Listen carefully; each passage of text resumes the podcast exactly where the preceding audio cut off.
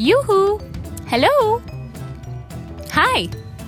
Welcome back to Monocycle, a podcast by Man Repeller hosted by Leandra Medine, me, Leonarda Medanda, or the artist formerly known as Malcolm Gladwell. I believe that today marks the third day of February, which means one important thing if you're a regular reader of Man Repeller. That thing, of course, being that the theme of our month just changed. It's Commitments Month on Man Repeller. We never do anything so literally, and so even though we're going to talk about relationships and we can have a conversation about Valentine's Day, what I really want to commit to is just not committing at all. I don't know if it's true for you, but I feel really, really overwhelmed by all the ways in which I am told that I can become a better person. It's almost like I want to commit to not committing so that I can relax, or I want to commit to not being so anxious anymore, but then I get over anxious about how many options there are to commit to not being anxious. I've been thinking a lot about the concept of loving yourself, learning to love yourself.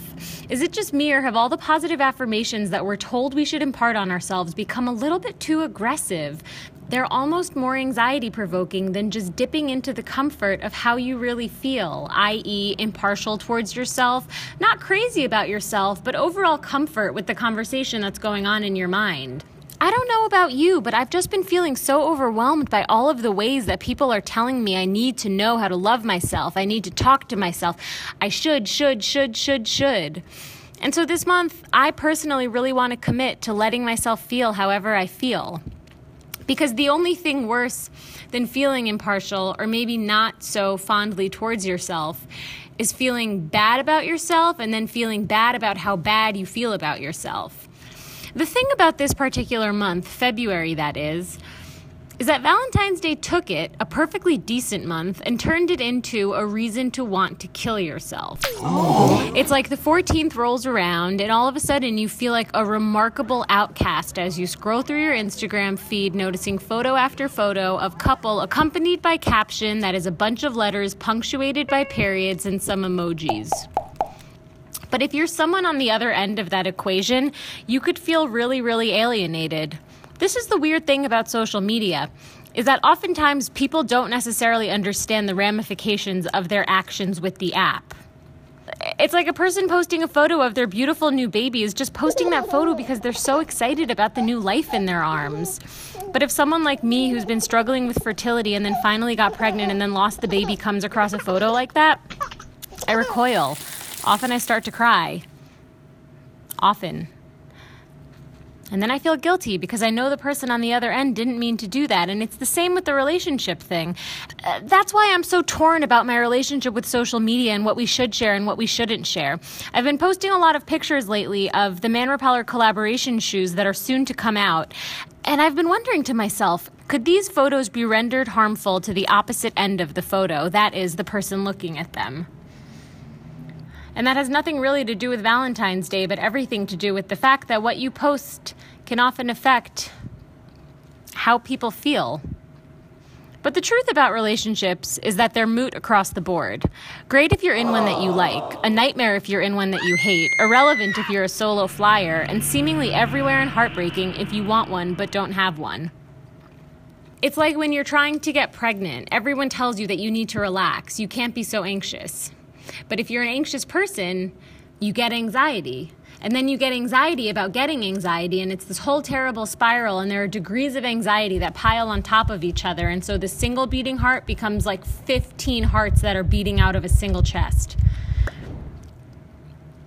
So for commitment month, I want to commit to letting myself feel however I feel.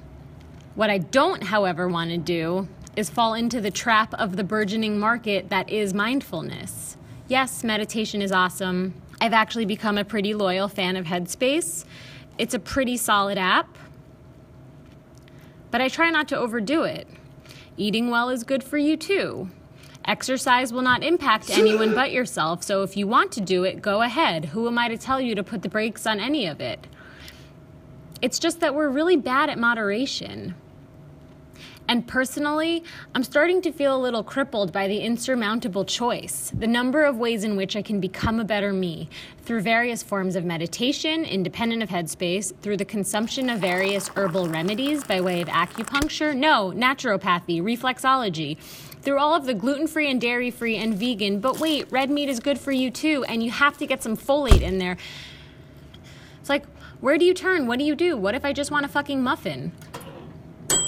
It almost feels like we're expected to be on all the time, using that time to think about becoming better. So, how does one tune out all of the shoulding that yells every time we try to relax? I even get anxious sometimes about making it to my yoga class. I almost wonder if it's better if I just don't book the classes. At least then I won't feel like I'm living on someone else's clock. Namaste, everyone, and welcome. In a world where we're consistently fed a narrative that suggests we not just do but overdo, when do we get to stop? Do we get to stop? If we don't hit the brakes ourselves, will it end on its own?